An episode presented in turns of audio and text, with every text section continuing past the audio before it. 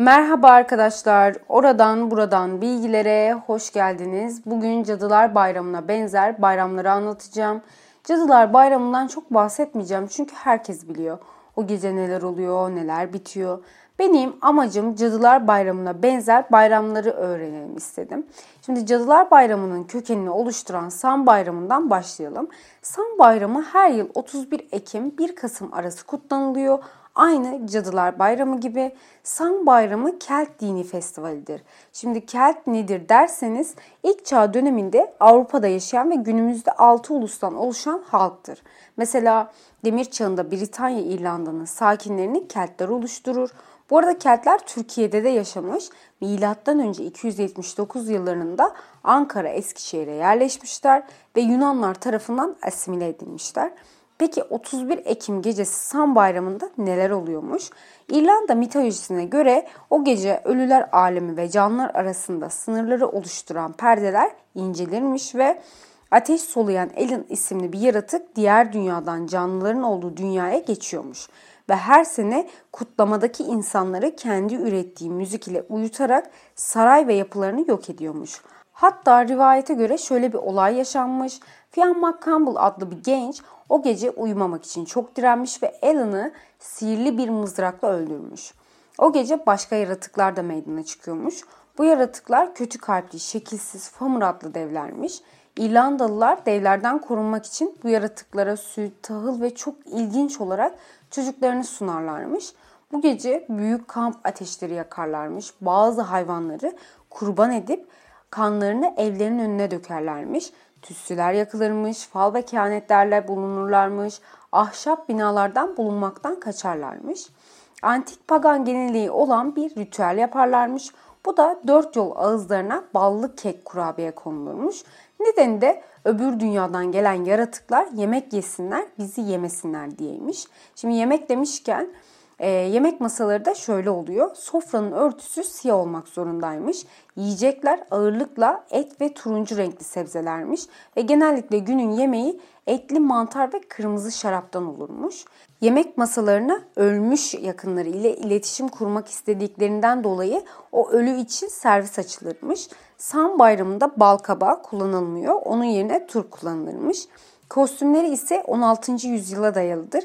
Kostüm giymenin öbür dünyadan gelen yaratıkların arasına karışma ve koruma amaçlı giyiniyorlarmış. Bazı bölgelerde inek postu ile dolaşmak gibi gelenekleri var. Evleri dolaşmak olayı da 16. yüzyıla dayalı bir gelenek. Kostümlü insanlar gittikleri evlerin önünde şarkılar söylermiş ve buna bağlı olarak yemek alırlarmış. Sam bayramı nasıl Cadılar Bayramı'na evrimleşmiş derseniz ki e, fark ettiyseniz çok benziyorlar. Şöyle inandıkları paganizmden sonra Hristiyanlaşıyorlar ve Papa Boniface Sam bayramının tarihini değiştiriyor. 1 Kasım Azizler Günü oluyor. 2 Kasım Ruhlar Günü oluyormuş. E, 31 Ekim'de bu iki bayramın arifesi olmuş ve buna All Hallow Eve demişler. Tabi bu kelimede evrimleşip Halloween olmuş. Azizler Günü ise Hristiyanlıkta bilinen bilinmeyen tüm azizlerin anıldığı gündür. Yani bu bayram paganlar için şöyle. Ölümde yaşam kadar gerçek, ölenin tekrar doğuşu inancından ötürü kutlanan metafizik ölümdür ve yeniden doğumun beklemenin kutsanmasıdır denmiş. Şimdi e, benim en sevdiğim bayram olan Ölüler Günü'ne geçelim. İspanyollar, Latin Amerikalıların kutladıkları ölüleri anma bayramıdır. Başlangıcı Azteklere dayalı.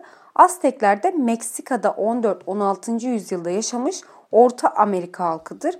Ama bazı kaynaklarına göre bu gelenek Mayalara dayanırmış. Bu bayram Cadılar Bayramı'nın tam tersine korkutma amaçlı değildir.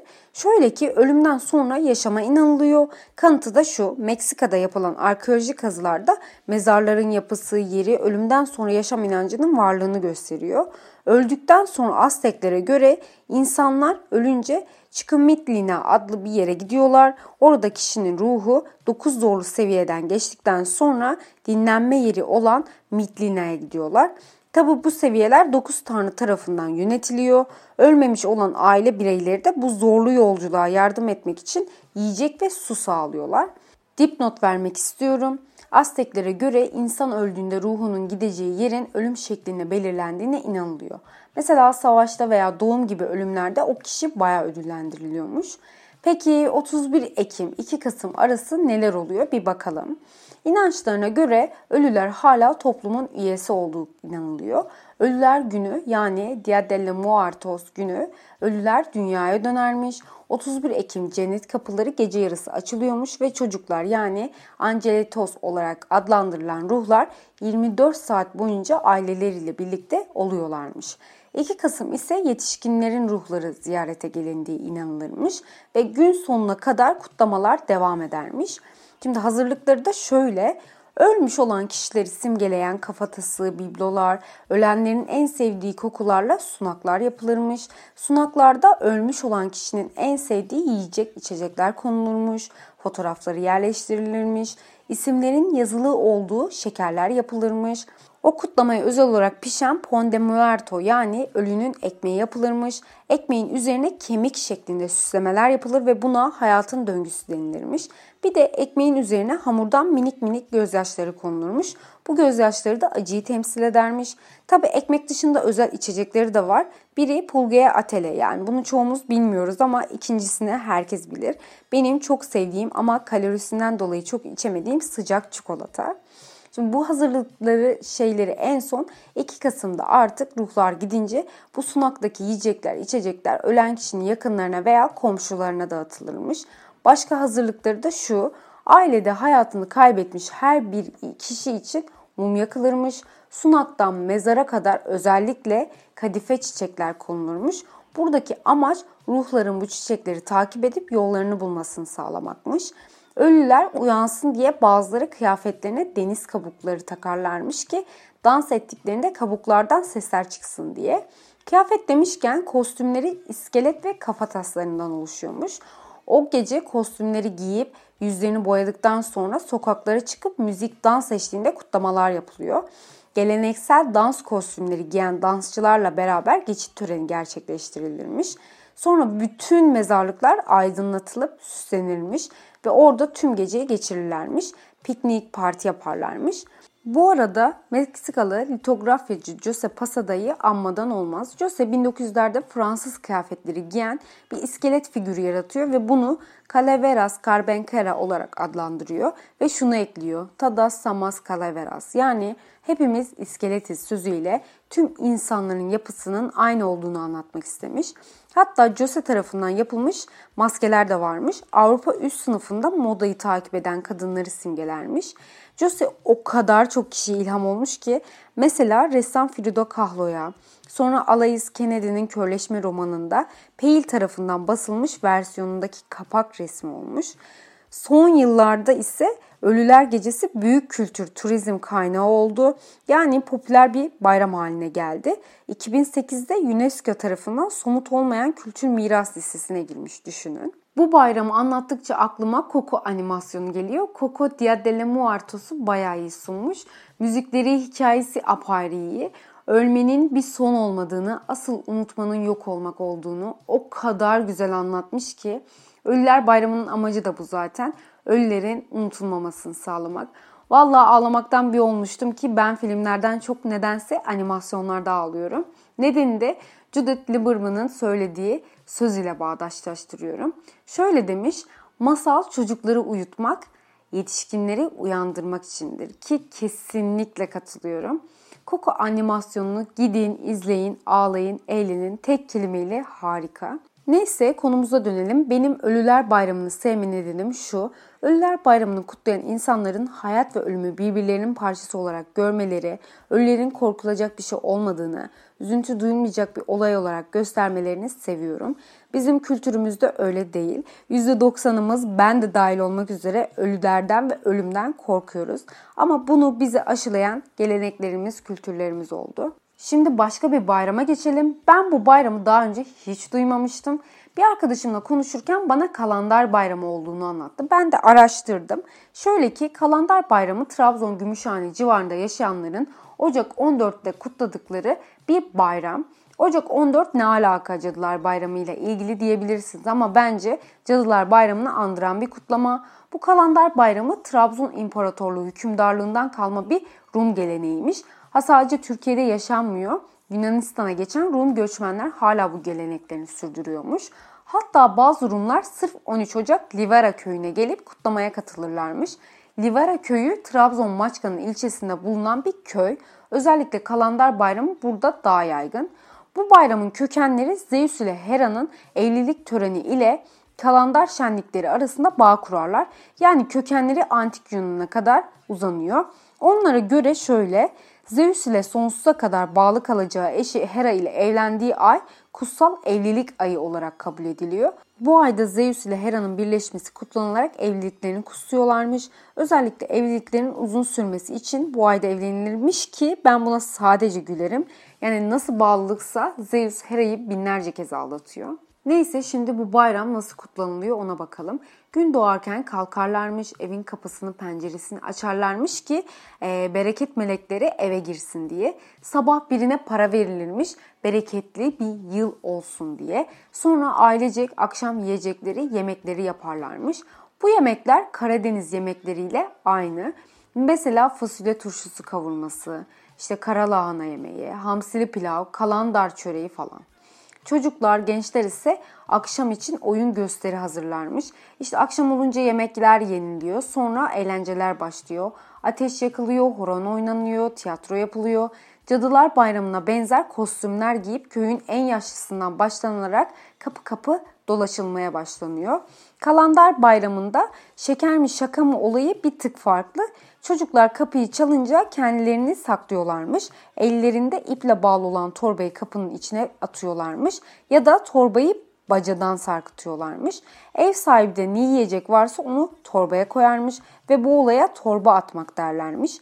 Dipnot olarak torba ile gezenler e, tanınmamaya çalışırmış ve ev sahibi de gelen kişinin kim olduğunu söylemeye çalışırmış. Eğer ev sahibi tanıyamazsa torbaya çok daha fazla yiyecek koyarmış. Bu ev dolaşma ritüeli ise bereket, bolluk artacağına inandıkları için yapıyorlarmış. Şimdi bir de canavarlarından bahsedelim. İnanışlarına göre çirkin, siyah renkli, küklü veya tüylü bir canavar geceleri gezermiş. Bu canavar zararsızmış ama halkta o görüntüsü panik ve korku yaratırmış. Bu canavar Ocak ayın ilk 12 günü sokakta dolaşırmış ve rastladığı kişilere sorular sorarmış ve cevaplamasını istermiş. Cevapladığın soruların içinde mutlaka kara kelimesi olması lazımmış. Mesela bana adın ne dedi? Ben de Kara Rabia diyecekmişim. Yani eğer istediği gibi yanıt almazsa da kafana tarakla vuruyormuş. Bu yüzden halk o ay tarakları saklarmış. Bu canavarın diğer adına da kış yarısının ciniymiş derler. İnanışlarına göre bu canavar küçük çocukları, yeni doğmuş çocukları yediğine inanılıyor. Bu yüzden halk canavar e, insanları tanımasın diye o canavarın kılığına girerlermiş. Bence bu bayram Cadılar Bayramı'na benziyor. Yani biraz Anadolu uyarlaması olmuş hatta. Türkiye'de yaşanılan başka bayram ise Bocuk Gecesi'ni anlatmadan olmaz ki e, Bocuk Gecesi'ni çoğumuz duymuştur diye düşünüyorum. O yüzden çok kısa anlatacağım. Şimdi Bocuk Gecesi Trakya'da yılın en sert gecesini simgeliyormuş. Ocak ayının ortalarında o gece sular donarsa bereketli olacağına inanılıyor. Hatta şöyle bir ritüelleri var. O gece suya tahta bırakılırmış. Eğer tahta donarsa o yıl sağlıklı, bereketli, mutlu olacağına inanılıyor. Şimdi Bocuk gecesinde Bocuk karısı, Bocuk dedesi adı verilen cadıların dolaşıldığı düşünülüyor. Bunlardan korunmak için o gece neler yapıyor bakalım. Şimdi geleneklerine göre gece yarısına doğru kostümlerini giyip komşularını korkuturlarmış. En çok yapılan korkuluk tiplemesi de şuymuş. Bocuğu andırmasından dolayı ölü tiplemeymiş. Bu nasıl tipleme derseniz şöyle beyaz çarşaf giyip yüzlerine nişasta sürülürmüş. Vampirler gibi sivri dişler ağzının içine yerleştirilirlermiş. Buna da ölü tipleme deniliyor. Böyle giyindikten sonra dışarı çıkılıyor. Evler tek tek geziliyor. Bir de bu gezmelere sedenka denilen oturmalı komşu ziyaretleri oluyormuş. Sonra bocuk gecesinde evde kabak pişirilmiş ve herkes kabaktan bir ısırık da olsa yemek zorundaymış. Yani mesela ben kabak hiç sevmem ama bir lokma da olsa yemek zorundaymışım. Çünkü Kabak yemezsem bocuk gelip sırtıma bineceği inanılıyor. Nedeni de bocuk kabaktan nefret ediyormuş. Acaba bocuk ben miyim? Neyse kabak pişirilen ve yenilen eve gelmezmiş. Bu yüzden kötülük de yapamazmış. Eğer bu anlattığım gelenekler sürdürülmezse doğanın dengesi bozulacağına inanılıyormuş. Mesela işte tavuk yumurtlamaz, inek süt vermez gibi. Yani bu bocuk gecesinin kısacası amacı e, evin bereketli olmasını ve kötü güçlerden korunması içinmiş. Bir de kışın en soğuk gecesinde hep birlikte olmakmış. Ve son olarak esas cadılar bayramı hakkında benim bilmediğim belki siz biliyorsunuzdur ama benim gibi bilmeyenler için Cadılar Bayramı hakkında ilginç bilgiler anlatacağım. Mesela o gece bal kabakları neden aydınlatılıyor? Bunun kökeni hikayesi de şu. İrlanda'da Jack adında çok cimri bir adam varmış. Adam cimri olduğu kadar da çok kötü biriymiş. Ve bir gün Jack ölüyor. Jack diğer dünyada cehenneme alınmamış. Yani cennetin zaten bağısı falan bile yok düşünün. Jack de buna karşılık o gece dünyaya geri dönermiş. Elinde fenerle insanları yoldan çıkarmak için aydınlatıldığı inanılırmış. Bu hikaye de böyle. Şimdi bilinmeyenler köşemde şu da var. Cadılar Bayramı Amerika'da herkes kutlar zannediyoruz ya da zannediyorum. Ama muhafazakar Hristiyanlar özellikle protestanlar Cadılar Bayramı'nı asla kutlamazlarmış. Yahudiler de kutlamazlarmış. Ama e, Amerika'da yaşayan Yahudiler kutlarmış. Son olarak Cadılar Bayramı fobisi varmış. Aynı yükseklik korkusu, kapalı kalma korkusu gibi. Cadılar Bayramı fobisinin adı da e, Samhain fobiyaymış. Ve anlatacaklarım bu kadar arkadaşlar.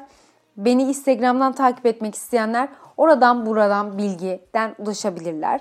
Kendinize çok iyi bakın arkadaşlar. Hoşçakalın.